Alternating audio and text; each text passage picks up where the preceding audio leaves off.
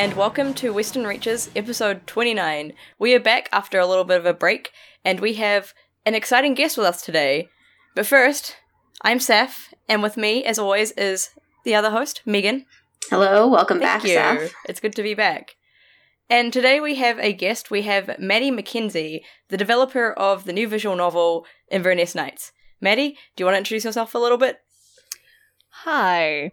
Um, I'm Maddie, and I am kind of an all-roundy game developer person by virtue of not having the money to pay people to do other stuff. So, um, I've basically just finished Inverness Nights, which is a visual novel that I directed, wrote, did background art for, and then all the other like minor odds and ends that you need to get a game running. And um, aside from that, I normally do just like all round narrative design stuff and game theory things. So that's me. Maddie is one of the smartest people I know, I think. It, it's very impressive whenever they bring up something, and I'm like, I have literally never heard this in my life. Cool. Well, yeah, welcome to the Um, show. I'm gonna try to try to ask some sort of intelligent questions from the writerly side, but you guys far outclass me in the game knowledge side, so I'm looking forward to this. yeah, yeah, Seth, so ask today. me. oh, sorry, Megan. I'm so sorry. Seth, you'll have to ask all the ludonarrative dissonance questions. I refuse to ask any ludonarrative dissonance questions. Such a great phrase, though. So great. It's so nice to what say. was it like? It is. I think I first heard that about like four years ago, and then suddenly it was everywhere. Yeah, in Yeah. my case, it came up in undergrad, and basically the discussion that we had about it in undergrad, because I'm a media studies major, was just don't talk about ludonarrative dissonance, because everyone will hate you as soon as it comes up. So, It's Yeah. the first rule of ludonarrative dissonance club. there we go. Yeah, so today is going to be about normal as episodes go. We have Maddie joining us for books and games, and then our main topic is going to be Inverness Nights, which is very exciting. So, first of all, let's talk about books. Megan, do you want to go first on this?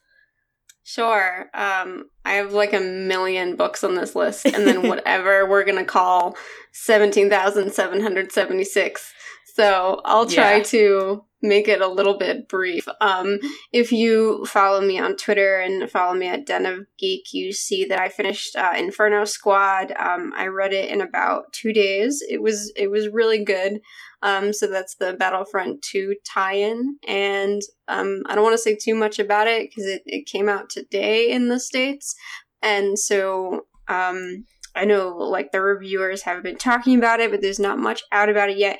But I really enjoyed it. Um, some of the problems that I had with some of Christie Golden's previous work were not so evident here. It's definitely her style, but I liked that it just sort of felt a lot like fan fiction. Like it had that really uh, like emotional height sort of feeling to it and some of the scenarios were like delightfully fanfic tropey and that's the highest praise that I can give it like I say that with all love so if you're into that if you think that book is is sort of up your alley in terms of Star Wars I would definitely recommend it on a scale from 1 to Twilight Company, where does it sit? That's a very wide scale, though.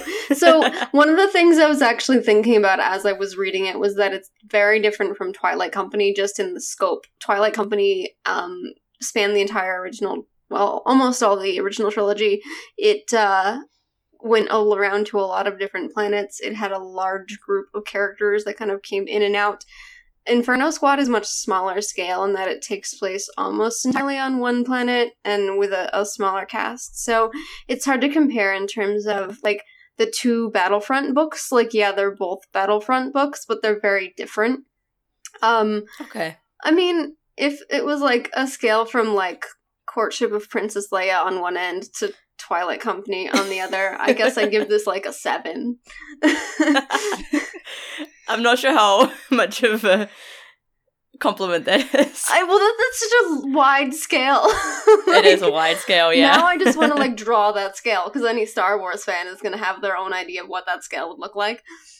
Um, Absolutely. yeah, so like the writing was not extraordinary. If you read Dark Disciple, you kind of get the tone that that Christie Golden does. Um, it's a little bit uh how should i say this? It's it's very vivid. It's a little bit cinematic but it's not particularly dense. Um but i think that was okay. It the characters were fun. Um it kept you thinking. There were some sort of reveals. So I, I generally enjoyed it but i would say if you're looking for twilight company this is not that Okay, I will keep that in mind while I read this book then. yeah definitely like like modulate your standards but uh, it's there's like twilight company and revenge of the sith and then there's everything else i feel like it's unfair to compare those to a degree Yeah, that's very fair actually. um so safa you and i both read born. I think i had just about finished it when we recorded our last episode so it's been a while now but uh, do you have any other like things in particular you want to talk about with that one? Because like my short review is that i thought it was really good. Um, another podcast um, i listened to a, a podcast called generalization which had a very intelligent sort of takedown of jeff vandermeer's style and i understood a lot of what they were um, what they were going for but all the stuff that they critiqued him for for like being um, for his characters being kind of distant from their situation and for his science not really being explained is the exact stuff I liked about the Southern Reach trilogy, and it's exactly the stuff I like about Born, which also had a really convincing romance in it, which like I usually am not.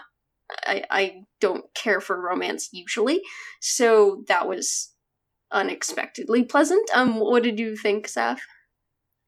um, I'm still I think I'm a third into it at this point. I'm really digging it. It's like got a really endearing style. I don't exactly know what it is about it, but I don't want to put it down. um, but I have to because I read before bed, so I have to sleep eventually. Uh, yeah, the relationship between Rachel and Wick so far seems really believable and realistic, and I'm kind of curious to see where it's going to go with that because this book, considering what it is, is impossible to predict where it's going to go. Yeah, it's and it's really not what I expected from the blurb either. Yeah, I'm really, I really want to know like what Born is because he's creepy. Yeah, that's one thing. You definitely.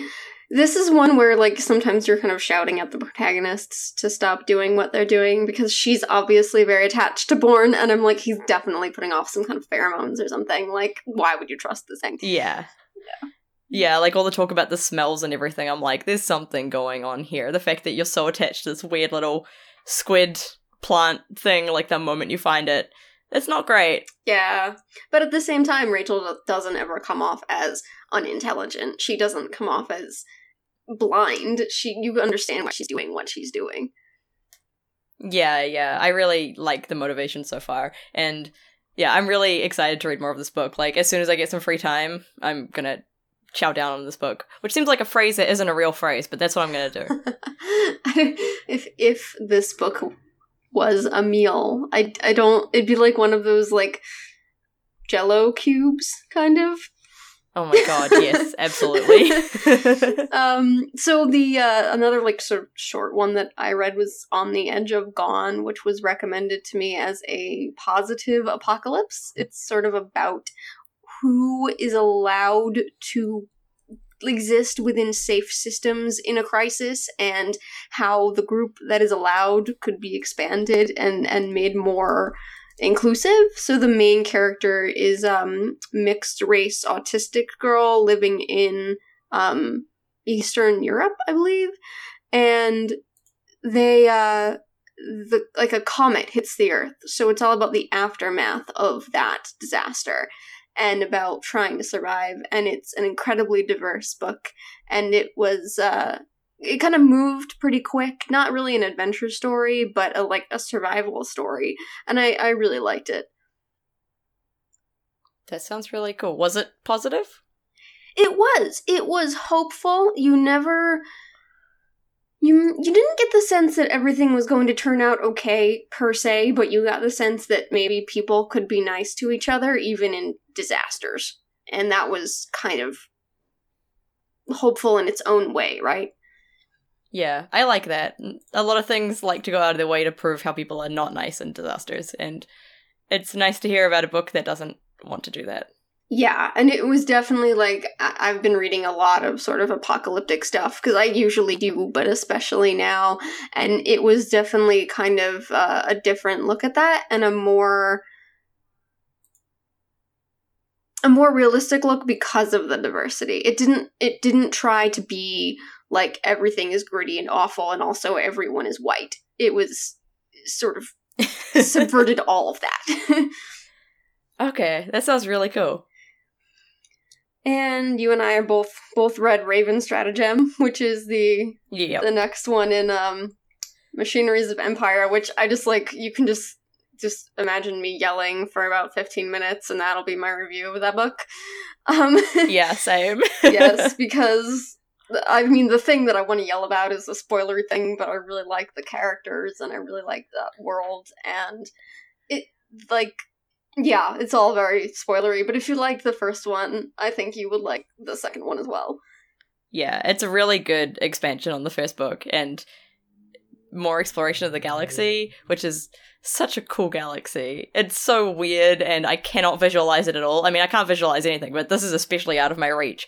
But I love all the characters so much. Like they're not they don't feel that realistic, but they're all amazing and they feel realistic within the world, which is great. I was attached to Khiruev right from the very the first excerpt Yes. that we got, and I was really glad. Like I was just as worried about her as I thought I would be, and like attached to her. And um, Jedao, I guess we'll call them at the moment, um, continues to be wonderful, and just the two of them bounce off each other in fun ways. I love I love Khiruev so much. Yes, Because I don't think I read the excerpt because I didn't want to be like I didn't want to know anything before reading it, and then yeah, I fell in love with him like straight away. Khiruev tries so hard. She really does. She's amazing. how how far are you in it? oh, I finished it. Oh, okay. So you yeah, know I went all the way through. Yeah, the bit when Khiruev does the thing and then reveals that she did the thing, and Jedao was like, "Why?" Yeah, yeah, that was good. We should definitely do a spoiler episode on this at some point. we should, yes. So, I picked up The Forgotten Beasts of Eld by Patricia McKillip because I was told that Patricia McKillip was good and that it was on a list of like unappreciated fantasy books by women or something. And I, I thought it sounded interesting because it's about a, a wizard woman who keeps magical creatures. And as I started reading it, I absolutely loved the writing style. It's very rich, it's very detailed, it's very sort of feels like a fairy tale, but also goes really in depth into the emotional um, breadth of characters. But the problem with this is that it very quickly revealed itself to be more of a melodrama than I expected. It has a lot of pining and a lot of like, I think I love this person, but I should marry this other person for political reasons, but this guy has a weird stalker crush and what do I believe in and who do I love? And I just checked out really fast because it was all about these relationships that I didn't really care about, which is like, so your mileage may vary. Like, if you like the sound of that and you want really beautiful prose, you might like this. But I wanted more, like, care of magical creatures and less melodrama, so I, I didn't actually finish it. I kind of leafed through it. yeah, that's fair. I'm. I can't see myself really loving that kind of book myself. Yeah, it was it was weird and it was one of those where like the main character is beautiful and is constantly referred to as beautiful and like she's like super pale. So they she Patricia McKillip right would describe her like porcelain skin and her beautiful hair and she just seemed like more and more washed out every time she described her. just like tone it down. Calm down. Um so, but at the same time, I, I think I should probably try another Patricia McKillip book after I've kind of got this one out of my system because the writing does seem very accomplished and very thoughtful. This plot was just not what I wanted at all. yeah, that's very fair.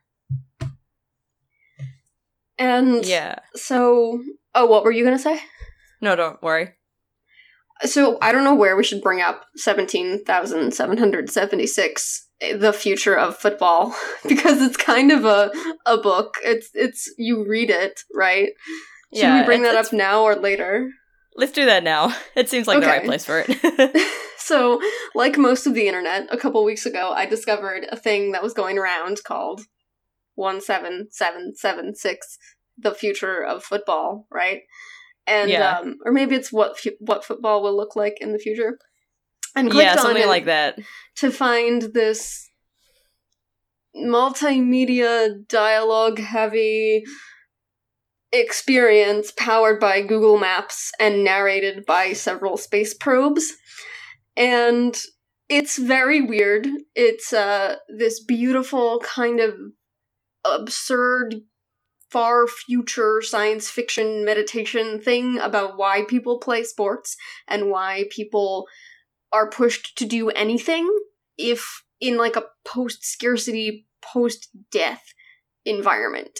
And it is sort of long um i have had some people say that they really liked the writing but they either couldn't watch the videos or like their computer literally couldn't run it or it was too long or something. But i, I do really recommend it. It's free.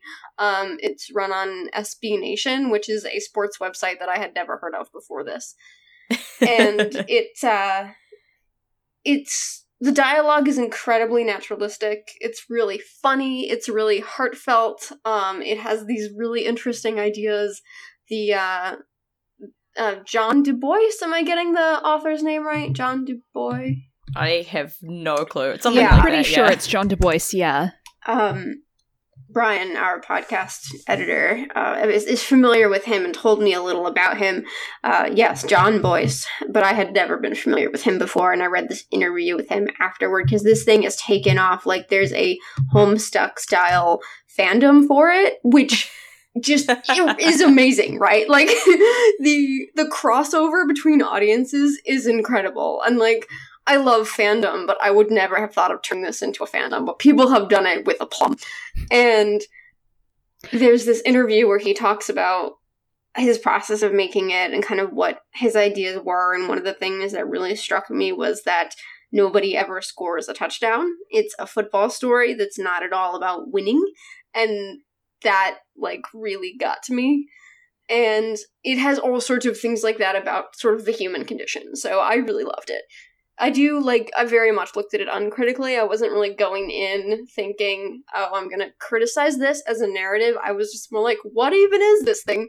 So, my opinion is a bit is a bit um I haven't considered it super deeply, but I do recommend it. Yeah, I'm in the same boat where I haven't actually thought about it too deeply. I kind of, I think, um, Rami Ismail, the game developer, tweeted it and was like, "You need to look at this kind of thing." Like he just tweeted in general, was like, "This is amazing. Look at it." I was like, "What is this football thing? This is dumb." So I clicked on it, and yeah, I got like the first page you get, like if you do it, go through the actual link where you get like the news. The news page where it's like, what will football like? Then you scroll down, you're just like, what is happening? Because everything gets weird. And um, I got sucked in like straight away because it was so weird and I didn't understand anything. Um, and yeah, I like checked for update. I think by the time I started it, it was like four updates in or something. And so I got to the end, it was like story continues tomorrow, and I was just like, no, no, it has to keep going now. so I would like hurriedly check it in the morning when I got to work when I had Wi-Fi to be like, what is happening? I must know. And it made me really emotional at times. Like the writing and the characters, just the way everything was put together, got me really, really, really emotional. Um, I really love it. I don't know what it is. Well, I, I mean, part of it is because it's Space Pros. Part of it's just the kind of like loving view it has of humanity. Like I think in that interview that you mentioned that um he did about the process and stuff, he was talking about how he didn't want to do like an awful future thing. Like he wanted something that was more like what people would actually be like in this kind of future where they just nothing changes, so they just kind of do what's fun. Um, and I was like, yeah, I like the sound of that. Like whenever they brought up the idea that everyone has infinite time, like that's the only thing they really have, so they can just play these ridiculous games of football, and it doesn't matter if they win or not. They're just playing the football, and I'm like, this is really cool. Yeah, and that's what really struck me about it too. And I'd do the same thing. I'd go into work and look for the new update because it has such a huge scope and such a positive outlook. And I was really kind of not surprised when I read that in that interview because that's the impression that I got. It really sort of made me feel positive about humanity, and he made it specifically in order to do that to sort of counteract so many of these grim narratives.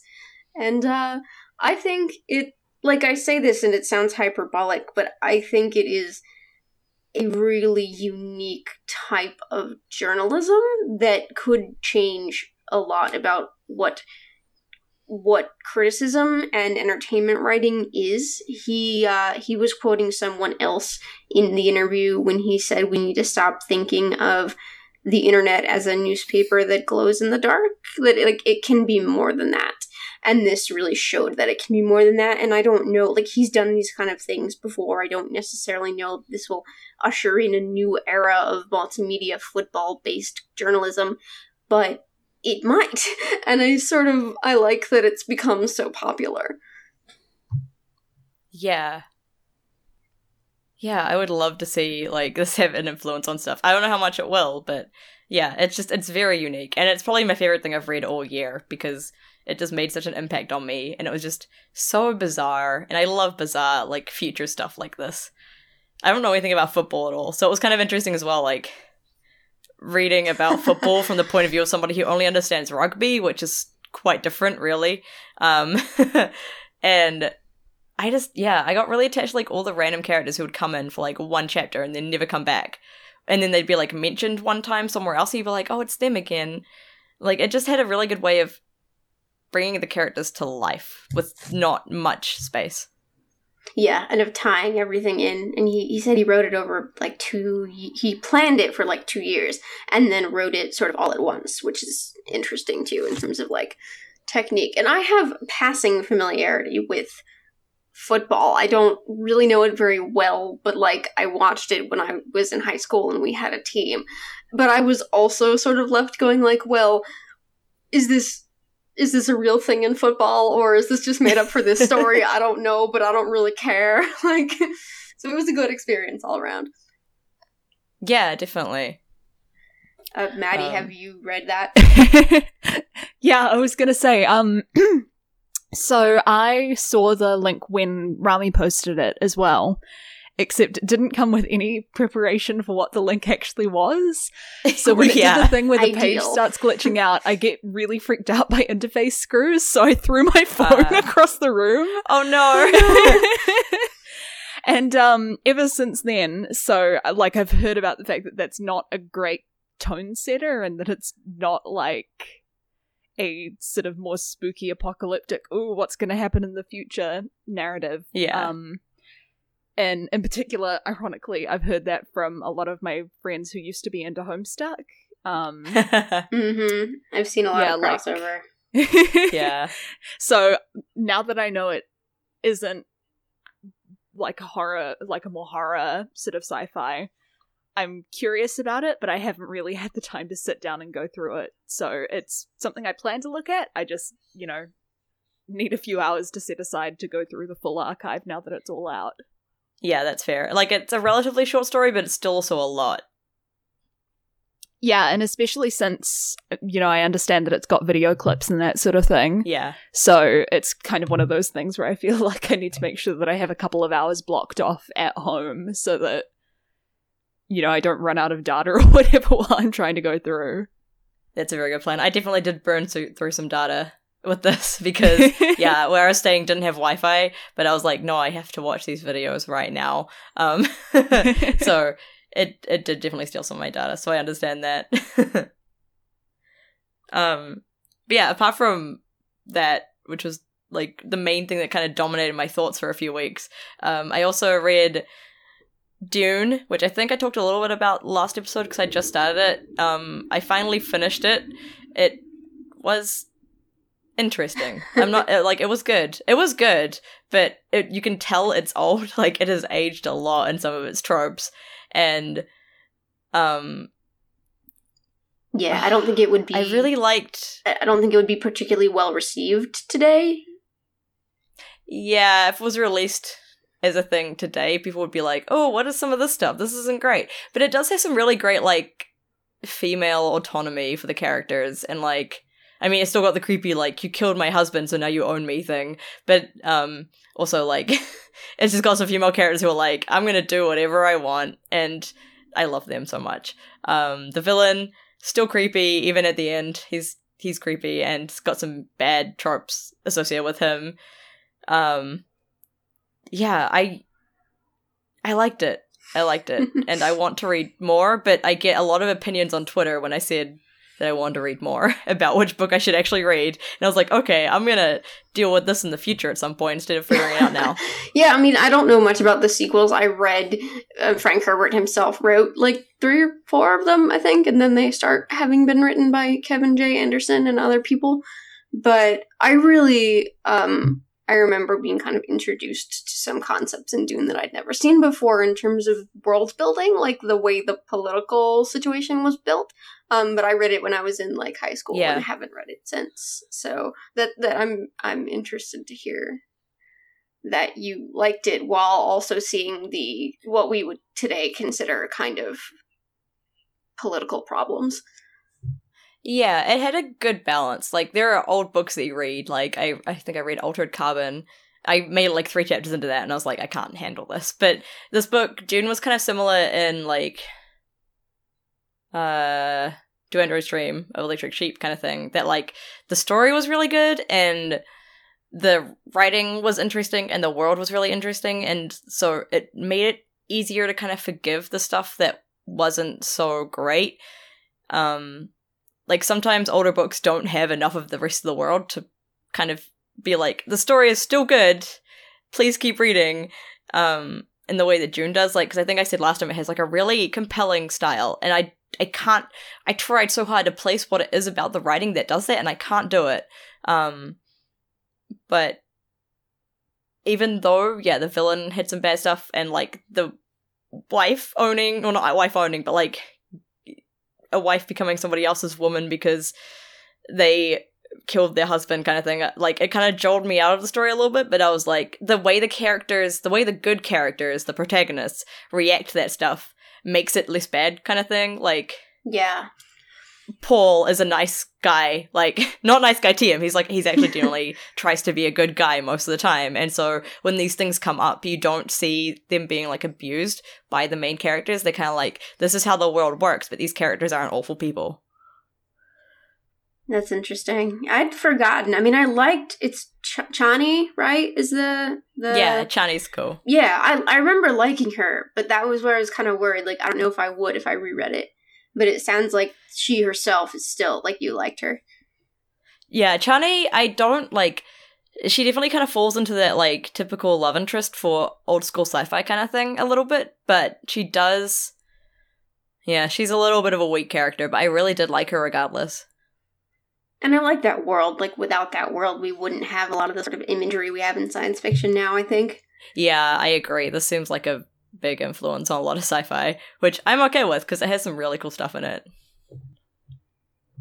Um, yeah, and then I also read All Systems Red, which is the first book in the Murderbot Diaries or something, which a friend recommended to me and was like, "You might like this," and I was like, "Okay, I'll give it a go." And then I picked it up from the library. I was like, "Wow, this is really short," and it it reads like it's written as middle grade fiction, but it's really not middle grade fiction. So it's a really weird disconnect between the way it's written and what the story actually is. And I guess because it's supposed to be like a diary of a character, so it's written kind of as a diary, but it's written like Yeah. a diary by a teenage girl, but in a style for children. It's weird, and I like the story a lot, but I can't get over the whole like murder bot name. Like it's really childish.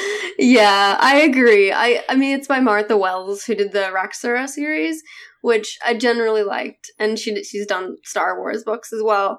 But and I was also like, I looked at this and went, this looks like something I would enjoy, but I couldn't get past the title. And I, I read an excerpt of it, and it seemed fine, but it had that sort of like sort of jaunty beach read quality while at the same time being kind of violent.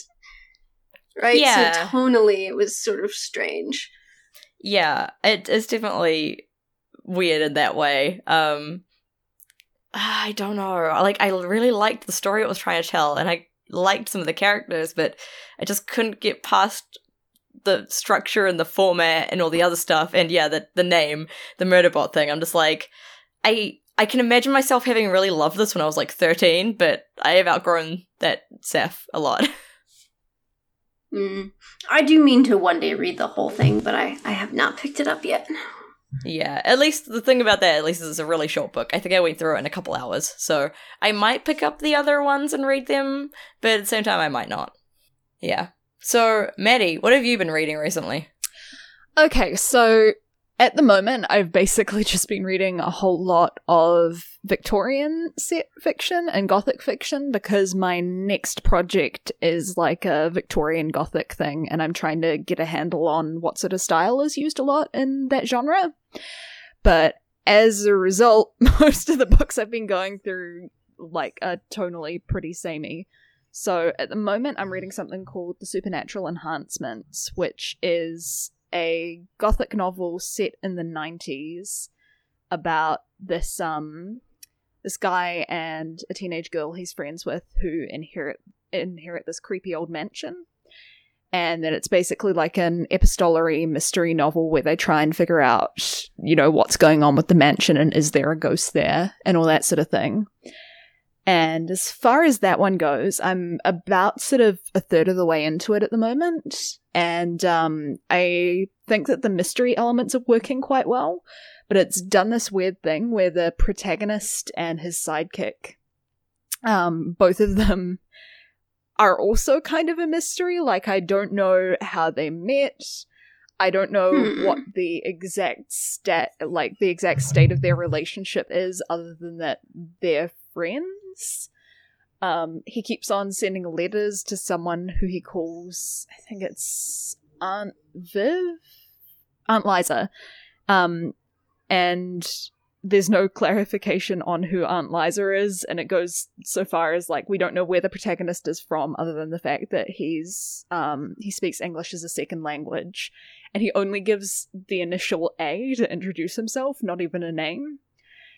And so I feel kind of like while I get the fact that the author is probably going for like enhancing enhancing the mystery atmosphere as well as they can. They've kind of gone overboard with that, and as a result, I don't feel like I know the characters well enough to get emotionally invested in them. So that's where I'm sitting on that one right now. And then there are like a few other Victorian Gothic novels that I started reading and set down um, because they weren't particularly interesting or the style was just not really clicking with me. So the other one that I've actually finished recently was a short story anthology called Suffered from the Night, which is um, a set of short stories which are queer adaptations of different parts of Dracula. Huh. and um, it sounds like your kind of book. Yeah, your kind of stories. I enjoyed that. Um, I mean, as with most anthologies, there were some that were a pretty big miss. Like, I was very disappointed because the only story which has like Dracula as the queer character was also the worst one in the set. Oh no! It was, it was about like this boring twenty-something guy who whose family dies and then he has to find new work and he ends up working at Castle Dracula. And he's like, oh no, my sexy employer clearly has some sort of secret. So it's basically like like a sort of um Jane Eyre thing, except in this scenario, Dracula is the hot, mysterious employer with a dark secret. yeah, that sounds sort of unintentionally funny. yeah, it, the problem was that whoever was writing this didn't lean into the camp of that premise quite mm. well enough to make it work. Because ah, there was another dang. one in the anthology, which was Van Helsing is like a stereotypical bored college professor who realizes that one of his students is super hot, but then it turns out that student is a vampire. and that one realized that it was like basically writing a whole bunch of of tropey stuff and and it actually leaned into it and put in basically every sort of caricature feature of the college student is sorry college teacher is hot for student genre So you've got stuff like Van Helsing thinks that his wife is boring and he's throwing his life away on this loveless marriage. so that was fun. But- yeah, that's how you do it. Yeah. But then the one where guy working for Dracula, mm, not so great, played it too straight. So That is unfortunate. They played it too straight for that that story. It is very unfortunate. not literally straight, but but yeah. And then the other really good story in that anthology was one where um, so I don't know how familiar either of you are with like the original Dracula narrative, but there's basically this interlude where Dracula has to get on a boat to go from Transylvania to England. And um, so in the original novel, it's basically like a crew diary where they're like, oh no, everyone is dying. Who could possibly be at fault? And then at the end of the section, there's an article in. f- cut from like a London newspaper, which is like, all the crew on the ship have been found dead, and someone saw a mysterious black dog nearby. And you're like, oh, Dracula was killing them. Yes, it's a framing story within framing story within a box of dirt in the middle. Because doesn't he travel in a coffin full of dirt? Yeah.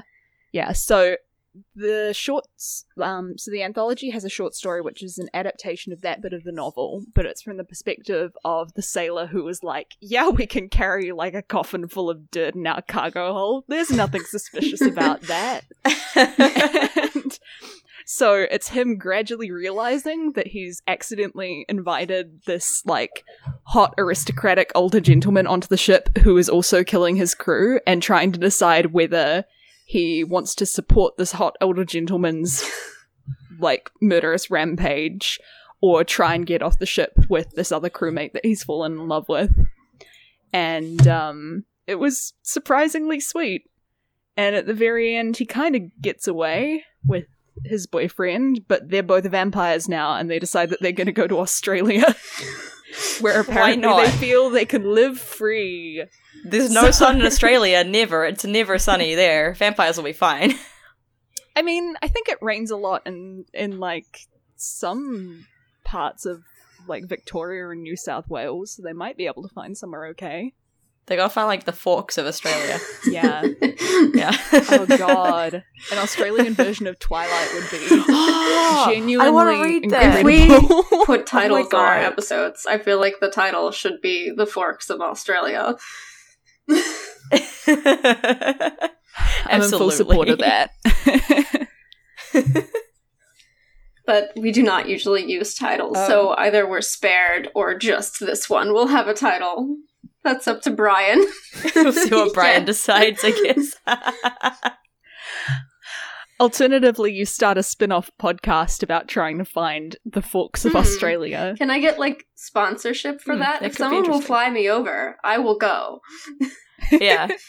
A, mean- ki- Kickstarter for finding that. Mhm. Or we could like try and find the Australian Tourism Fund and ask if they would sponsor a podcast about finding the forks of Australia. yes.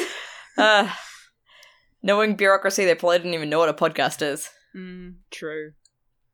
We'll just find a sailor that will Um, put a suspicious box on a cargo ship. It'll be fine. Hey, there we go.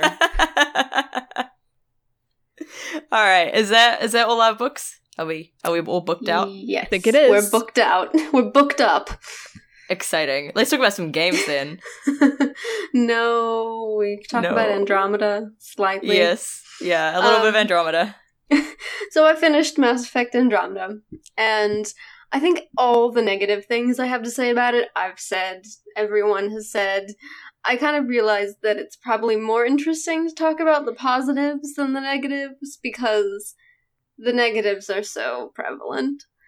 So, Uh, my takeaway from Andromeda was that I think the one thing they did really well was create a character who was very distinct from Shepard. From start to finish, Ryder was her own character. I only played the female Ryder, so I don't know if the male Ryder's voice actor like did the same thing, but I thought she was good. I thought that the character was distinct. Unfortunately, that was a distinct character in a story that kind of meandered around through tedious gameplay and then ended up in a sort of non ending. So, like I liked her and I liked again like the things I liked about this were also the things I like about fan fiction where like characters would get together and have a movie night and that there was an epilogue which I think is something that more games should do where you kind of went around and talked to your characters about how they felt about the finale and I really liked those things but it was not immersive it was too long it was tedious you've heard all that before Yeah. Would you recommend it now that you finished it? Um, so I mean, I know some fans who are hardcore Mass Effect fans who really liked it. That I'm not. I mean, there are definitely people that have said it's really good. Um, there are more people that have said it's not. So I think if you like watch a scene from it, or if you read all the reviews by now and said, "Oh, all that stuff sounds fine," I think I'm gonna like the characters. Like, go for it. But I feel like it's been out long enough now that all, all I can kind of say is do the research and like you will know whether you will like it or not. Do is that is that a non-answer? I mean, it's a non-answer, but it answers it. I mean, so my my initial impression is no, but I've also like for a while I was like being really harsh about it and like following every time I mentioned the word Andromeda with like a sad trombone, and I realized that that's a bit extreme too. Like I don't like I don't know. I'm not. It's complicated, and now with Anthem coming out, like my whole relationship with Bioware is complicated. So Yeah, I'm with so you there. yeah. I feel like, and I, I don't know if this has been something that you've brought up as a complaint about Andromeda before. I feel like most of the Bioware games that I like more tend to be the ones where they just have a tighter focus, like how Mass Effect Two. You know, it's really honed in on just doing the suicide mission and hitting the loyalty quests.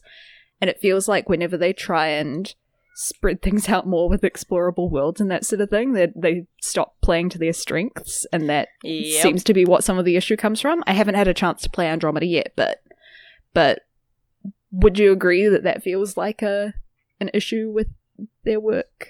I would Yeah. definitely In general? agree. They absolutely kind of tried to tack on the open world stuff in a way that I don't really think worked. Like there were a lot of yeah. maybe not a lot, but like several missions that were designed to sort of show you how the open world stuff worked that involved like going from point A to point B, but there was nothing really interesting at, at point A. So your incentive to go wasn't very strong, and then you were just sort of bouncing across this enormous map and I I felt also, and I've I've read before that the engine it was built in, and and Saf, correct me if I'm wrong, but it wasn't. It was built to be able to handle these really big worlds, but not necessarily to handle RPG progression. So that also yeah. just felt kind of like it was this Frankenstein of of different parts stuck together. Yeah, that's kind of where I sat with Inquisition, and I can kind of see my. That was one of my big worries about Mass Effect Andromeda. Like, I still haven't played much of it. I wanted to play more when I was in Wellington, but um, the patch to play it was as big as the amount of data I had on my mobile data. So I was like, nope, I'm not going to be playing this game while I'm here. Um, yeah, I think BioWare has had a lot of practice in telling like somewhat linear stories. Like they're still branching, but they're linear stories that are very focused, like KOTOR and the first, well, not the first Dragon Age, but like it still kind of had that focus. And Mass Effect 1 and Mass Effect 2 and Mass Effect 3 all kind of have it as well. And, And so Dragon definitely Age know what 2 they're is pretty. Yeah, Dragon Age 2 is very tight with its story. And so they have a lot of practice with that and they tell that story really well. But with new games, because stuff like Skyrim and all the big new engines and all this exciting stuff has made open world a lot more accessible and also something that you know, would suit Mass Effect, right? Like that was one of the cool things about the first game was that you could kind of go to other worlds and just kind of drive around. Um, but they don't know how. I don't think they've quite figured out how to build the story from the ground up with an open world, which is fair Hmm. because it's a completely different way of telling a story. But I think it can be really obvious, and Inquisition really kind of drove that home for me. And I was hoping they would learn those lessons for Andromeda, but I'm not sure they really did. I feel like as far as um as far as BioWare and the difference between their linear games and their open world games go, um it feels like they've realized that they have a fairly like their existing IPs all have fairly detailed settings which have a lot of potential, you know, groups and settings that can be explored in an open world. But I don't think BioWare have necessarily realized yet that most of the the the people that they've got there seem to be specialized more in telling a linear story. I feel like if they did something a bit more like um like with Bethesda from Fallout 3 to Fallout New Vegas, where Bethesda did Fallout 3 because they're good at open world, and then Fallout New Vegas, which is more story driven, got handed over to Obsidian, who are good at stories. Like, if BioWare did a team up with a developer that's used to seeding things through an open world so that the world is the point of interest rather than the story inside it, that they could turn out something really good, and I would be interested in playing a game like that. It's possible, but they might end up with similar problems again. Because I mean, like Bethesda is good at open world, but they lose their story in those worlds. Like I think, like I don't know, it's a really, really, it's like three percent or something like that have finished Skyrim's campaign or something like that. It's really, really small number. Um, and if they, even if they did team up with somebody else who did that, I think we'd end up with more of a open world game than a narrative game, which is kind of where Bioware's strength is. Like if they like like the problem is that nobody really does well actually horizon zero dawn managed to do open world narrative driven pretty well but that's one of the few games i've actually seen that kind of handled a linear narrative in an open world in a way that didn't lose the narrative Yeah. Um, uh, what I think I'm getting at is more like it's not bad necessarily to have an open world game where the narrative isn't so strong and it's more about points of interest within the world being Yeah. something that you're there for. Like, um, to my understanding, the newest Zelda game is one of those things where it's more about what you can find in the space rather than the usual like go there defeat Ganon element of, of Yeah, the Zelda yeah. story. Like that can work. I think it's just that BioWare either need to get way better at balancing things or just sit down and say we're going to make the world the point of interest rather than the narrative. Mm, this which it looks like is. or or they just decide sorry it, it almost looks like that's what they're doing with Anthem, making the world the focus. We know so Hmm. little about it right now, but Yeah. that might be where they're going with that. which is interesting because i think a lot of people play bioware games not for the open world they play it for the story of the game Yeah, definitely. So it's going to be interesting seeing the evolution of BioWare over the next few games. Like they've they've started hiring for the next Dragon Age game. Um, like they've openly said it's the next Dragon Age, but they haven't said what it is yet. And so I'm curious to see what they're going to do with that because yeah, it could end up in a similar place as the previous games, or they could realize that they need to focus on story or world more and tighten it in either of those directions. So we'll see where that goes. Like Hmm. Andromeda, I still really want to play it. I want to play it on a computer that can handle it, so it doesn't give me a headache after like half an hour. Um, but I want to see the world and I want to play the game, and I'm gonna want to play any Mass Effect game that does come out, even if it's like in ten years, because Hmm. they've kind of frozen it at the moment. Um, but yeah, I'm a little bit lukewarm on Bioware at the moment because I'm not sure they're gonna keep making games that I want to play. Yeah. In my case, I loved the first three Mass Effect games, but I also have not been like I haven't had the time or the money to really afford any games from the front half of this year, and I think Mass Effect Andromeda isn't going to be on my priority list when I get the chance to go back and and pick up the stuff that I've missed.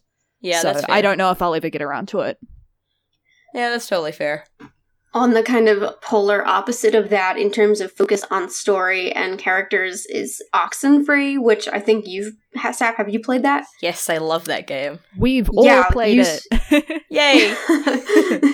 you spoke of it really highly. Um, I was recommended it during it. It was on sale like last week or something, and uh, so I finally picked it up. And instantly, like the first set of of dialogue choices was like everybody's right. This is exactly how teens talk. Like this just sounds right. Like I, I shouldn't have doubted it. Um, and I, I really enjoyed it. I do want to go um, back and play it again. Although it is one of those choice games where I'm like, I don't want to be mean to anyone, so I don't want to like Yeah. pick the mean things just to see what happens. Um, I do want to try for the ending with. I guess it's not super spoilery to say the the fifth character, right? Um, Yeah. I want to try to like unlock the fifth character, which is an extremely uh, vague way to say that. Um, I got that my first try. I got like the good ending my first try, and I was like, Mhm. but this isn't the ending I wanted. I didn't realize there were like multiple endings in that way, or that even was an ending. And I looked it up, and people were like, wow, this is a good ending. How do you get it? And I was like, no, I didn't want this. I didn't want this. Ah, well, and that's yeah. We could do a spoiler space at some point, but I, Yeah. I really enjoyed it. It was creepy. Um, I didn't necessarily think that the story was like surprising. Like once weird stuff started happening, you pretty much knew what it was from, but it was still creepy. It was like uh, I wanted to play it during the day because the sounds were so creepy. Mm. Yeah, the sound design there is really good. Yeah, I, I really enjoyed it. I'm so glad to hear that. yes. I do I do mean to replay it one of these days. I liked um oh the quiet girl. What's her name? uh, Nona? Nona? Yes, I liked her. Yeah. Um I liked all of them really. So I I still haven't replayed it at all. I I did one run through back like right when it came out, and then I left it at that. Um, and I got the best ending, but I also remember for my entire playthrough just being really mean to Ren. Normally, Oh. I'm not mean to characters when I play through stuff, but Ren just like annoyed me so much with some of the things that he does when everyone's you know trying to solve this mystery and get off this island all right. So He's like, yeah, I'm gonna, I'm gonna smoke some weed or Yeah. whatever. I'm like, okay, yeah, buddy, you're that tower and smoke character. some weed, and I'm just like, oh my god, Ren, the gloves are coming off. I can be mean to someone. Um, yeah, Mostly, I liked. uh Is it Jonah or Jonas? Jonas, Jonas. I think. Jonas. Yeah, I liked Jonas a lot, and um I also liked Clarissa. So I wanted, I, I wrote awful when I found out you could actually kill her. I was Oh. like, I'm gonna kill her on my next playthrough. I hated her so much. She's so, I guess possibly because like, uh, the main character Alex has like the whole dead brother thing, Mhm. and I'm like, my mum's dead, and then like Clara said some really awful things to to Alex about her brother and like her brother dying and it being her fault and stuff. And I was like, I cannot abide these things you are saying. You're the worst. And then when the game was like, Do you want to kill her? And I was like, No, that's too mean. I'm not gonna do that. And then and I also thought like the game wouldn't actually let me do that. And then when I found out later on that you actually lose her, then like she actually straight up dies. I was like, I'm gonna do that on my next playthrough because screw her. I think I did what was the possibly the, the emotional journey they intended you to go on, which is that I absolutely hated her at first, and then realized why she was the way she was, and sort of like, oh, we're supposed to compare our types of grief here, and kind of saw what, where she was coming from. I still didn't really want to be friends with her, but I didn't want her to die. Yeah, I saw where she was coming from, but she just rubbed me the wrong way. Which I think is something great about this game is that like a bunch of people like people have really like strong opinions on the characters. Like I know a lot of people that hate Ren. I love Ren. He's such a little dumbass and I love him so much. See, And there are people who like love Clarissa and I'm like, she's the worst. She can die. So I guess I liked Ren. I got a weird vibe from Jonas. I didn't like Jonas. I mean, it might help that like huh. in like real life, I have like sort of comparable family situation, so I immediately like Mm, tacked right. someone onto him, but not that like.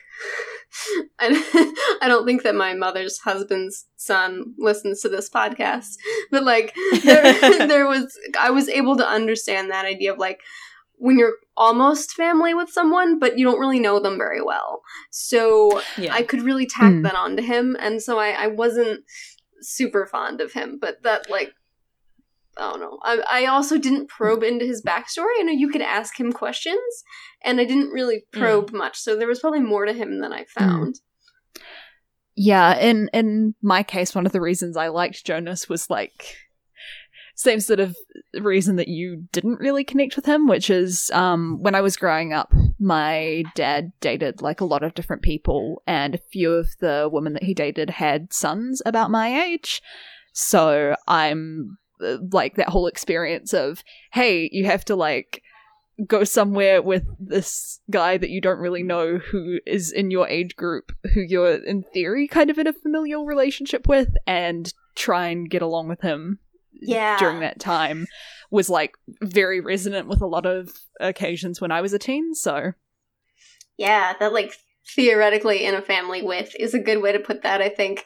Wow, this is like bringing up a lot of stuff, isn't it? this game is too personal. yeah, I think that's that's another thing that's good about this game is that like it is very relatable. Like all three of us have said like a personal thing that we've identified in another character kind of thing. yeah Um yeah, I think the characters are, are real strong. I really love that game. I love it a lot. I really want to replay it one day, but um, it's a little bit tedious to replay. I've tried a few times, and I think I'd be fine now because I don't remember most of it. But it is very much like, oh, I've done this before, sort of thing. Yeah, in my case, um, the the tone of it isn't quite my thing, but I feel Yeah. like it's well written enough and it like overall a good enough quality game that I really enjoyed it anyway. But I don't feel particularly compelled to replay it because of the fact that um, you know it didn't super click with me as a person. It's more something that I respect and I enjoyed for the few hours that I was with it. Yeah, that's fair. The Destiny 2 beta came out this week, so I played that for a, a couple days. I didn't get to go online on Sunday when the new social space was available, but I played the first two missions and uh, I really enjoyed it. I was almost surprised that the um the story seems very comparable to the, the first Destiny story. I don't no, nothing about the writing really like blew me away, but a lot of it I think was still hidden. So what the beta was really good for was seeing the new the um the new way loadouts work and like the new powers. I think we still have yet to see what the story is going to look like. But generally I had a lot of fun. I'm really excited for for Destiny 2. That's what's important is that you have fun. Yes, it is always fun. And it's fun for the exact same reason as as Destiny. It's because I play with friends and it's just a really satisfying shooter and the like the sounds are really good. Like every gun sounds different, and I think that's always been like Bungie's strength is in the, the sort of just clearing a room gunplay aspect. Oh yeah, Bungie's always been really good with guns. Yep. yeah. So That's cool. I have been playing um I finally got around to playing her story, which I've been like told by a million people I need to play, and then I actually ended up having to play it for like game research, which was great. I was like, sweet, I can actually play a game for legitimate reasons. Um and I I really dug it. It's like a game where you are faced with a computer and you have to watch through search through a database and watch through like all these videos to figure out what is this girl's story basically um and it's really cool. I like the way it's done. It's very simplistic. It's just yeah you type stuff and you've got like try and figure out how to find certain videos to get the truth that you want. Um and uh, somebody somebody i know ended up finding like the final like the important video like straight away because they typed in the right word and found it. So it's a very non-linear way of telling story because you kind of discover it as you think of the right phrases to type. Um i dug it i can see why it won like a narrative award and stuff because it's it's pretty legit is that the one with live action video? Yeah, yeah. It's a little bit jarring because um you get the live action video, but every now and then like your screen kind of flickers and you get a reflection of the character you're playing, and they're like a kind of terrible CGI character. I'm like, oh, ooh, okay. Huh.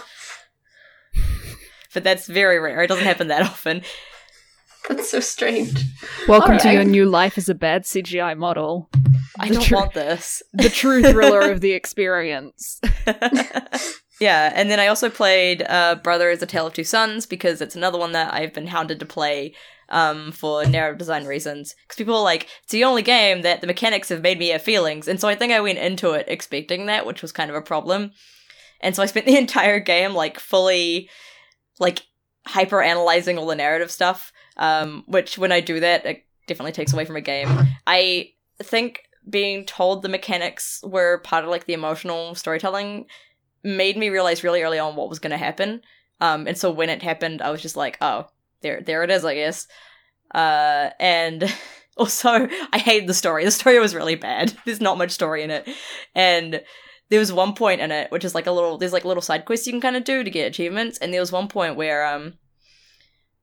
Gonna quickly mention suicide here. There's a character that you can see trying to hang themselves, and you can save them or not save them. And my game glitched like every time after I saved them in an un in a game breaking kind of way, so I had to restart the chapter. I had to do that three times, possibly four times, and by the t- last time I did it, I was like, either this has to work, I'm gonna stop playing this game because this is just like emotionally harrowing. Um, I found that not not a great little side thing to have in a game. I'm not super fond of that kind of stuff. I think I mentioned before I'm not fond of games that gamify suicide in that way to get an achievement.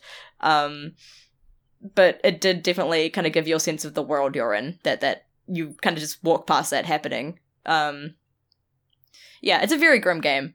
Can't say I loved it. Can't say I hated it, but I can see why people appreciate it. I mean, that was also something that su- surprised me about Oxenfree that it does get very dark very fast. Yeah, yeah, yeah. I, I don't know. The game was something. Mm. I mean, I'm glad I played it because it definitely taught me some stuff. But yeah, I I could have lived with never playing that game in my life, honestly. Um, and then also I played. Oh god, what the hell is it called? Um, 2001: A Space Felony, or How I Came to Value My Life and Murder Mercilessly. Um, That's a title. which is it's it's a great it's a great game. Um, one of my friends has been a developer on it, so I've been like waiting for it to come out. Uh, and so yeah, it finally came out, and I played it, and it's it's really great. Like it's it's a murder mystery kind of thing where you're on a spaceship and you've got to figure out why everyone is dead, and you've got like a smartass AI that's being a smartass. Um, and it's basically yeah, you you're there as like an investigator to figure out whether or not the AI is guilty of murder. Um, and yeah, it's a whole thing where you explore through the ship. It's got like a really cool art design style, um, but also playing on a laggy computer makes it really dizzy because you're floating through space, which has its its problems. Um, the story was really good, and at the end, I ended up even getting chills from what happened. So I highly recommend that. I think it might. I'm not sure if there's any way to get it except for in the humble monthly bundle. I don't know.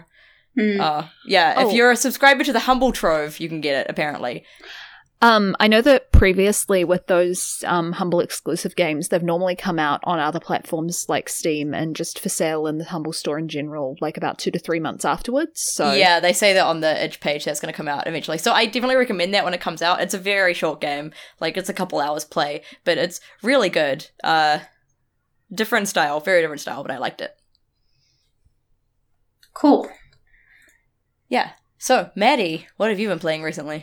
Hey, I've finally had time to play video games again with my life. It's so weird. Yay! um, so luckily, I finished working on Inverness Nights like in the middle of the Steam sale, so I was able to pick up a few things that I've been wanting for a while, but haven't quite been able to justify getting at full price. So um, I picked up, but I haven't yet played uh, Transistor, and Yes. then also um, a visual novel called uh, Root Double, which sounds interesting. It's about like you're in a nuclear reactor, which you have to try and stop from leaking out radiation and, all that sort of stuff. Um, so that'll be cool whenever I get around to playing that. the one that I have had time for is uh, Shovel Knight, which I realize came out three years ago, but it's really good. And um, if there are people who haven't played it at any point during the last three years, it's amazing. I know everyone has said that it's amazing, but I would like to reiterate that it's amazing. um, so for anyone who is not aware what Shovel Knight is, it's basically this 8-bit throwback platformer in the style of things like um, Mega Man, the old Mario games, and the old Castlevania games, where you are a little knight who is on an adventure to defeat some other knights and try and figure out what happened to his knight girlfriend. Oh. And um, it's really sweet. It has a really beautiful uh, chiptune soundtrack and it's one of those games where you've got a limited move set. So basically, at the outset, Shovel Knight can uh, jump, hit things with his shovel, and then use his shovel to pogo on stuff. And you get some special abilities over the course of the game, but most of the way through, it's just relying on those three, especially since it can't guarantee that you're going to pick up the other abilities. And as a result, all of the challenge and differentiation between the different stages of the game comes down to the level design. And it's just it's really beautifully designed. All of the levels have like different themed challenges in them, uh, based on whoever the final boss of the level is. And as a result, even though it's got a really limited story, you get a really good feel for who all the characters are because um, a, a lot of the time whatever obstacle you face in their level tends to be a sort of precursor to what their personality is and, and all that sort of thing. So you've got stuff like uh, there's a boss called Plague Knight who likes doing alchemy and making explosions, and so his level is covered in these flame jets, which mean you have to keep running because you can't stand on the same place for too long without getting burned. And that kind of sets it up for the end of the level when you find out he's got a really erratic personality and um, his boss fight ends up being a really chaotic thing where the floor is destructible and he's throwing potions at you that damage you but also the levels of the floor and that sort of stuff. So it's a very simple but elegant fusion of the game design and the narrative, and I really loved it. And I especially loved the DLC. um, so it's got two different playable characters for the DLC that's out so far, and then they're releasing a third new player character, I think later this year or beginning of next year. Um, so there's Plague Knight, the explosions guy. There's um, Spectre Knight, who is like a slashy, scythe wielding ghost knight, and then later they'll be releasing one called King Knight, who I don't know what King Knight's deal is because he doesn't really have like his theme doesn't really cue any sort of gameplay because he's literally just a, a knight that wants to be a king and wears a fake crown and stuff. um, Plague Knight was fun, but like not really special in any particular way. But then Spectre Knight, they redid all the levels. They um redid the whole soundtrack, and then they had a completely new prequel story to the rest of the game. And um, I was really upset because it made me feel things for these stupid 8 bit characters. um, I mean, do you mind spoilers for things on on Usually we this only do spoilers if we're doing them in like them as the main topics. So I would kind of talk around it, but I, Okay, I cool. haven't played it, so I don't know how important the spoiler is to the discussion. So I'll leave that to your discretion. Okay, well, uh, basically, it's the payoff for Spectre Knight, so I, I won't spoil it exactly, but um, I will say that. So it does kind of fall into a case of like plausible deniability, I guess, but I appreciate Spectre Knight's queer representation and the fact that he is apparently a gay ghost boy, which is cool and something that I am into. so there's my talking around the spoiler, and I felt I felt strong emotions for him and his boyfriend, partner, husband, guy. um, and then aside from Shovel Knight, I've played a couple of visual novels recently. So um, I dipped my toes a little bit into Dream Daddy, Oh, which is obviously kind of the big thing at the moment. I Um, did play a was- bit of that as well, yeah. Yeah, I was playing it um, at a friend's place, so I didn't have time to do more than one route. Uh, I did the Knife Dad route. Knife And- Dad. Uh, you know the leather jacket one who hunts cryptids. Oh, yeah, Yeah. the other guy, yeah. this is Robert. Yeah, Robert. I am not very familiar with this game, so that was a delightful sentence for me. I mean, I know I know the basics that it's a dating simulator, right? Yeah. Yeah. Okay. But I'm Yeah, sorry, it's a- go on. It's a dating sim where everyone is a dad, and um, so it well, in relation to that, as far as it goes as a dating sim, um, I felt kind of like just based on a single route and then what I've seen from other people playing the rest of it. Um, it's been made by a team of really talented people with good ideas and a high quality of work, but also in a huge rush. Because um, Mhm. it's one of those things where what is there is of a really high standard, but you've got stuff like you only go on three dates with with each of the dads, which works out to maybe like an hour with each of them individually. And so when you finish, you haven't really advanced a relationship with them or anything. It's more like, yeah, I know the bare minimum of facts about this dad, and um, and I am willing to date them in the future rather than having any sort of journey with them. Yeah, they got And- real short emotional arcs there. Yeah, and then um, you've got stuff like the sprites are really high quality, but um, each of the characters has a kind of limited range of emotions that have been drawn in for them. And you create your own character at the start of it, but your character is in a different art style to everyone else. And Huh. neither of the art styles are bad, but they don't quite match.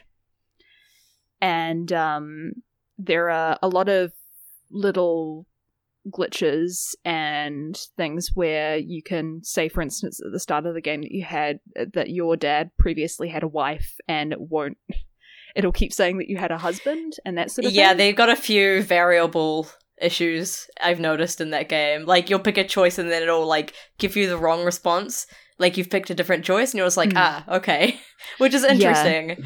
And also I hate I personally I cannot stand that fungus text noise because I've made so many prototypes in fungus. It drives me up the wall. And the fact that they don't have any option for turning that off is the worst thing they could have done to me.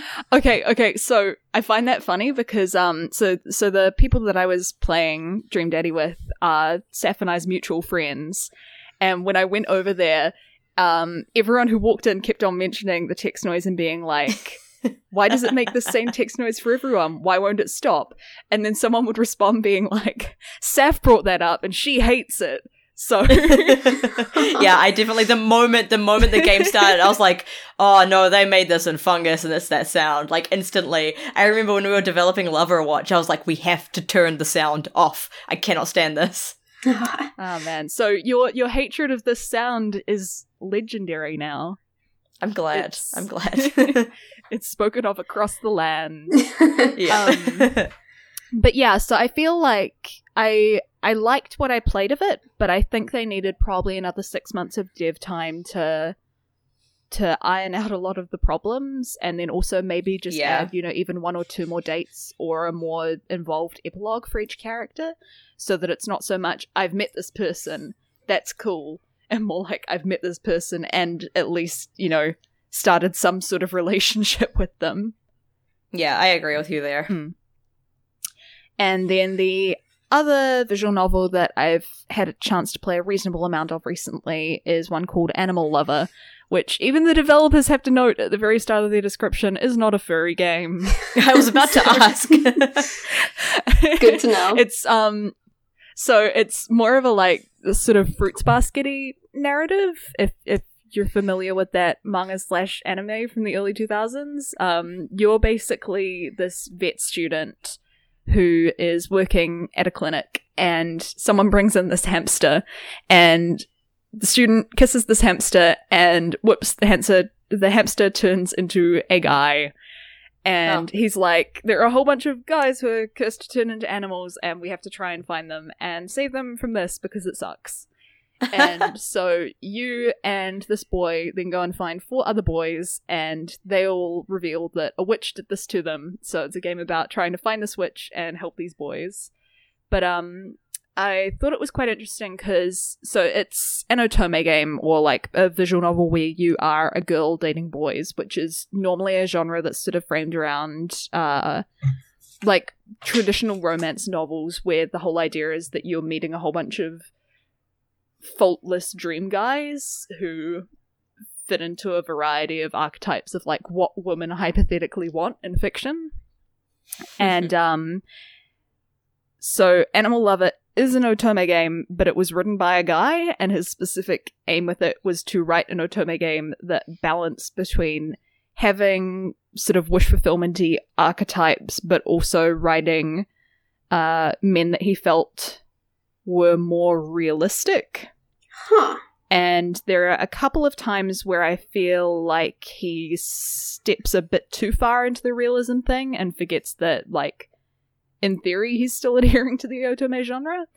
But on the whole, I felt like it produced a really interesting game where a lot of the guys have issues that don't necessarily come up in a lot of otome games. Like, um, uh, one of them is a bi guy who feels um like uncomfortable about his masculinity because of the fact that uh before he was turned into an animal he lived in the 90s where that wasn't like the idea that bi men could be traditionally masculine wasn't so common and then other ones have problems with things like um uh, one of them before he was turned into an animal was from the 80s and he's trying to deal with the fact that uh, the punk movement as he knew it is dead and Oh. people feel weird about anarchy now and all that sort of thing.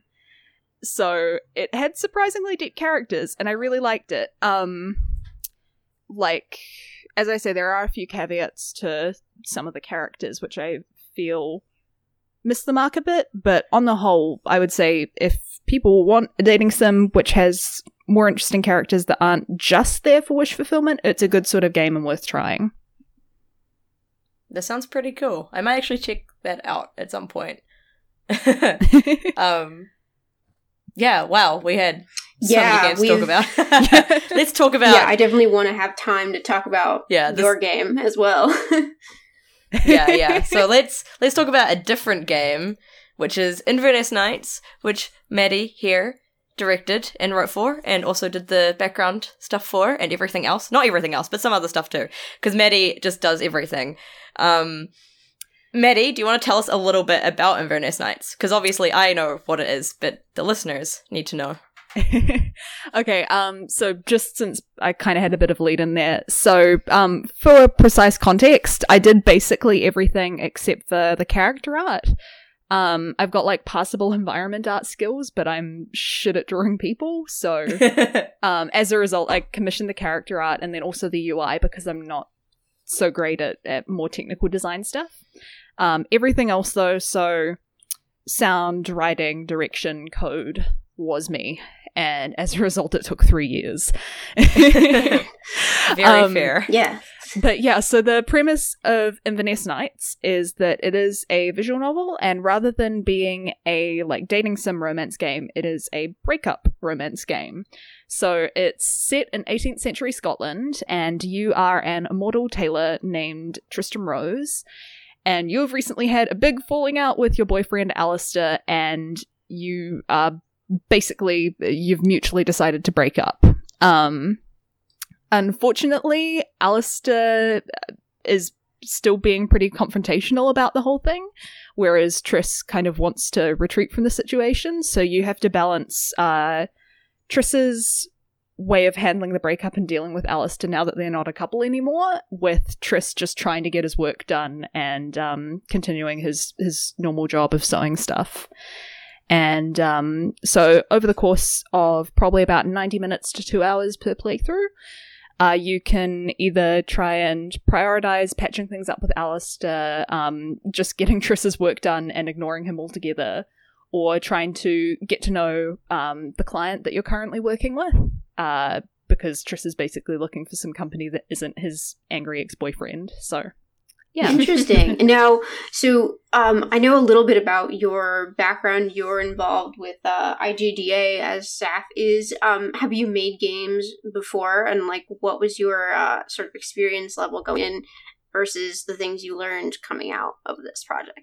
Okay, so I hadn't actually completed any games before this one. I had a few projects that I was sort of like a quarter or halfway through making before it. Uh, I originally started Inverness Nights intending it to be like a small project that I'd be done with in a couple of months, but then it ended up like shoving all of my other stuff out of the way and becoming basically a full time thing over the last three years. So um, that's my background. Uh, while I didn't have any like training in game development or anything though, um, I think I mentioned briefly earlier, I come from like a an academic media studies background. Um, so I have like a lot of game design theory that I'm aware of. So that was kind of um, all I had going into it, which helped a bit, but also didn't necessarily prepare me for some of the practical realities of trying to get a game done mostly single handedly. Hmm, yeah. Yeah. Yeah. So, yeah, what was do you think you've learned like any big lessons from making this? I mean, I'm sure you have because it's making a game, but any in particular that have stuck out to you? Whew. Um, so I think the main thing that I've learned the importance of is doing like decent pre-production. Um, because oh I yeah, yeah, because I started Inverness Nights as like as I say, a thing I only intended to take a couple of months. when I started off on it, I didn't have a lot of lists planned for all the assets that I would need and all that sort of thing. So, um, while I don't think there was much I could have done to cut down the amount of time I had to spend on it personally, um, some of the stuff with liaising with the people who did character art and UI for it could have been made easier if I had like proper asset lists and everything planned out more thoroughly from the get go. Um, so when I when I did bring UI artists and character artists into it, I did have a draft version of the script done, but because I hadn't planned out the script very thoroughly, um, a lot of it ended up needing to go back to the drawing board, and as a result, I kind of had like a steady trickle over the last couple of years of of assets that I needed to recommission and that sort of thing. And I feel like if I had iterated more on the plan before writing that draft, I wouldn't have run into that problem. Yeah, that makes Mm. a lot of sense. Um, sorry. So, like the producing on the production. So, so I know about the writing side of these things. I know nothing about the production side. So that idea of iterating the plan itself is that the kind of thing that you would then, if you wanted to, like for future projects, that's the same way you do this if you were part of a large studio. You would go in and say, okay, we're going to iterate like what assets I need and stuff. Is that the kind of process that you can scale up, or is that like more? Are you going to kind of keep that and use that as an individual as well? Does that question make sense? I think I get what you're iteration go- getting yeah iteration in pre-production and production in general is a very big part of game design um yeah like the things the things maddie is saying are very much things that like um in one of the games i've been working on yeah i've been learning the value of of asset lists and iterating like the script and the gameplay while in pre-production so that you kind of have more of an idea what you're doing later on maddie what do you think Yeah, um, I don't know how useful it would be if you're doing a more gameplay driven game, because obviously Yeah. then the thing that's going to change what assets you need is whether you can get that gameplay working. But for something like a story where you can tell from an outline, you know, whether whether your scene structure is likely to work and, and that sort of thing. Um, my original draft, I'd basically like ridden it by the seat of my pants and um, not really cared about planning out the scene order. So even though I had that draft on hand when I was commissioning things, um, because I hadn't really carefully thought through the scene order that that I was using, um, it meant that there were a lot of scenes that ended up cut, a lot of art assets that I thought I originally needed that I didn't end up needing just because I hadn't thought the story through very carefully. And I feel like in any kind of narrative driven game where you know that the story is going to be the thing that decides what art you need and what sound you need, um, you're better off just making sure that you've got the story, you know, honed in really carefully before you go anywhere near art because it'll save, you know, a lot of money and a lot of time and hassle if you know that you're really committed to if not that exact order of scenes um you know at least 90% of them staying where they are yeah Okay, interesting. Um, and so in terms of doing a, a breakup simulator, sort of, um, what kind of games did you draw inspiration from, or where did you, um, why did you want to make this? Was it to subvert tropes, or was it because of like ideas you had from other games you've played before? Or I know we've been very like raw here with personal stories, so I don't know if that's the case of this or not. But what was your Um, inspiration for this game? Yeah, so luckily it's not a particularly raw personal story. So yeah, before I started it, and the reason why it was such an abrupt project is because I had broken up with someone, and normally I like deal with emotions by playing relevant games. But then I realized that there aren't really any games about dealing with a breakup. Um, so I ended up making it a- as a result of that. And I, before I started that, I had the I had the pitch and the outline for a project about like uh, an immortal queer couple where so in a lot of queer fiction you have couples that are assumed to you know it's assumed that queer relationships will end inevitably because um you know there's been no legal recourse for queer couples to to have partnerships for a long time and there's also this idea that it's like you know, a fleeting thing like the whole, but we're both girls with teenagers, and then with gay men, the association with like death and the fact that everything is going to be a tragic romance. So I like the idea of um, having a queer couple who, in theory, have uh, together forever because they're immortal, but then. But then it turns out that they're just horrible people like everyone else, so maybe they don't. And I realized that I could like tie a break a breakup into that, which is how I ended up with the weird combination of of setting and theme. Interesting. Um, yeah, luckily, as far as my breakup went, the one that led into this, um, it was really amicable. Like, I didn't have any problems with that person. It was just that, you know, we weren't right for each other and we'd been on and off again for a couple of years. And that was the time where we finally realized hey, maybe the fact that we've been off and on again means that we should just be off forever. so, Yeah. Hmm. yeah. I was gonna Yeah. ask. Is there like? Oh, sorry. No, I was going to ask about the immortal part specifically about what um, made you want to include that su- supernatural element, but I think you pretty much answered that unless there's anything else you want to add about it.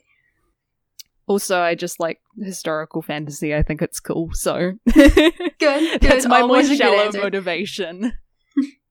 Yeah. So is there like any any particular things you want your players to get out of this game when they play it? Like do you want them to be like like do you want them to play it because they've had a breakup and they want a relatable game or are there like any particular things that you want to remain with your players?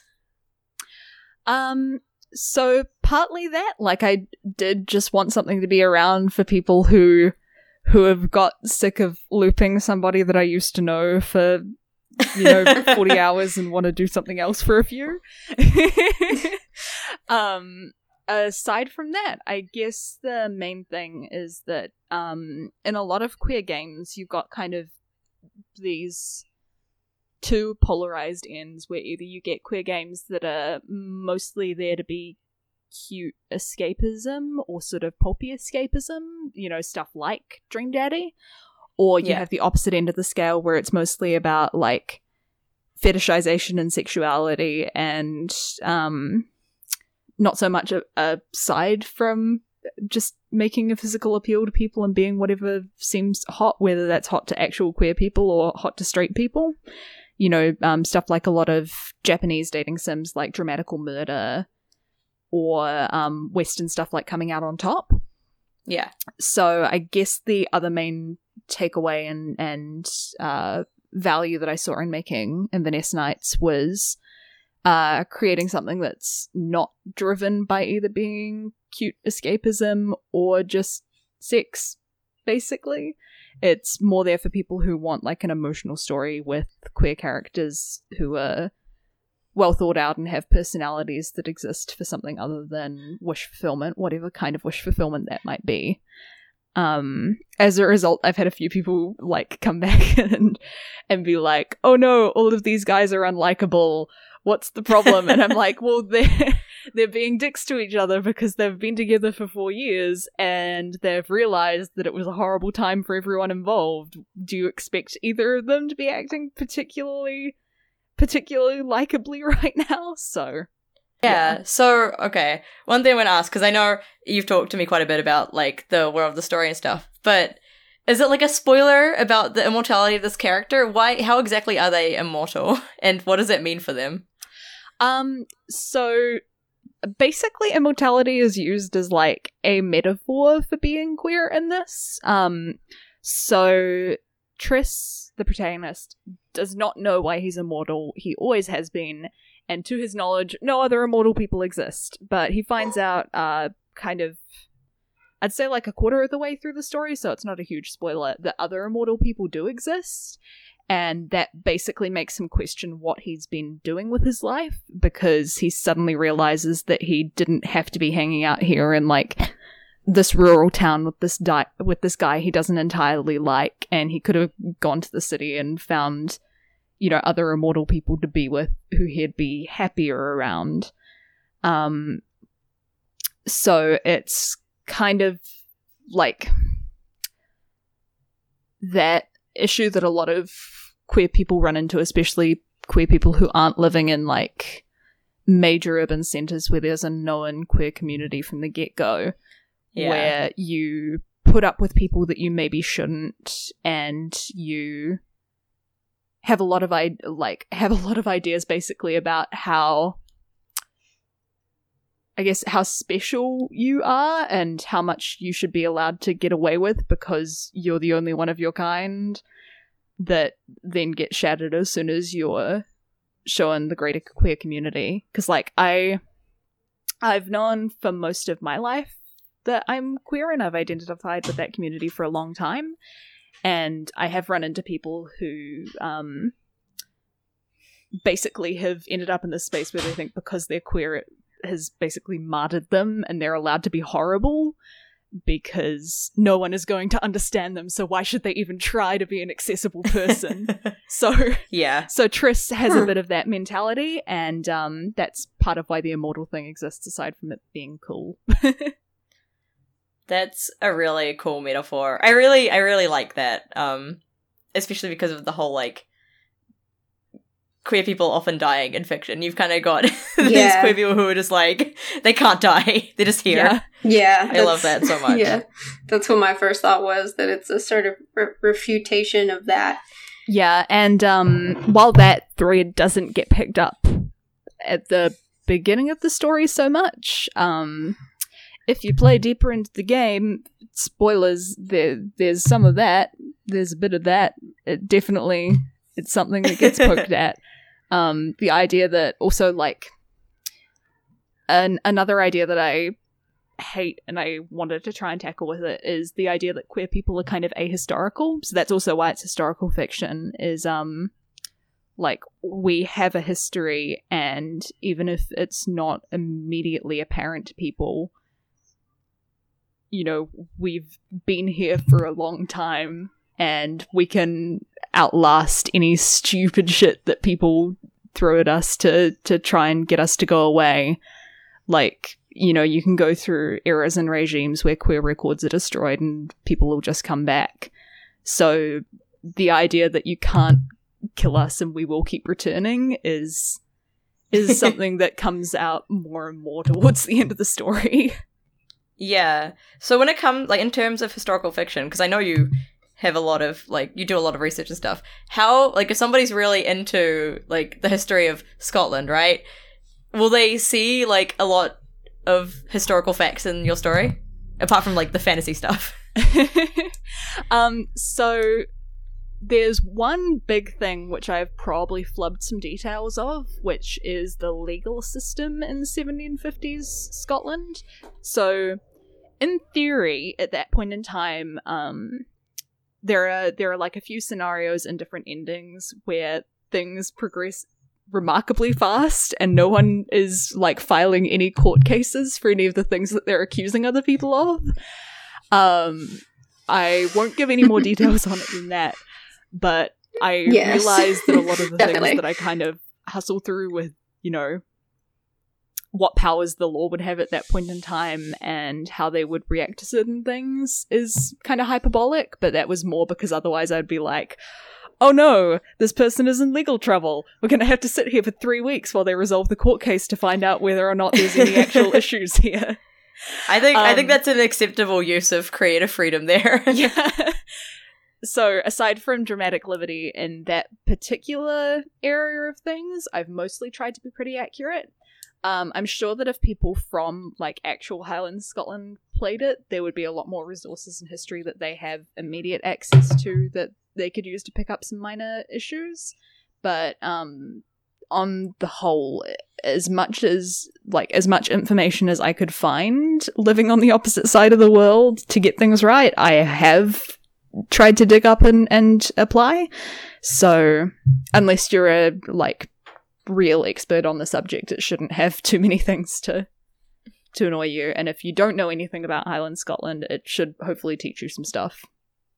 I think you'll be relatively safe with your player base there, but I guess you'll find out. Yeah, fingers crossed. The problem with putting the location name in the title is that, like, I have seen Scottish people in the comments of some things I've posted being like, hey, that's near where I live. I should play it. And I'm just like, oh no. So, where can people play it if they want to uh, check your game out? Uh, so it's currently available on itch.io, and um, it's twelve dollars for a copy. The average runtime of the game, um, ideally, you should give it three playthroughs, and it'll be about four and a half to five hours if you do. Um, if you just do one playthrough, it's ninety minutes, and you're probably only getting a third of the story. But uh, it's up to you. You live your life.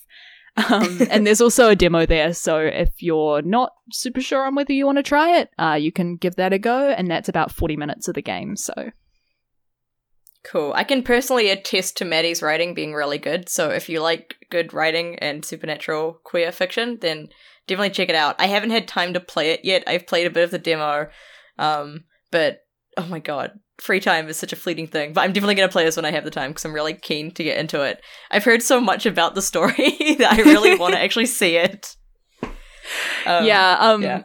I, I've ended up in a weird place with some people where I have a few friends who I'm close with who have heard me working on it for three years but haven't played it and they know like odds and ends of the plot that they've been trying to assemble in their minds but there's like one particular spoiler that I've sat on that rearranges all this information in it. Ooh, interesting.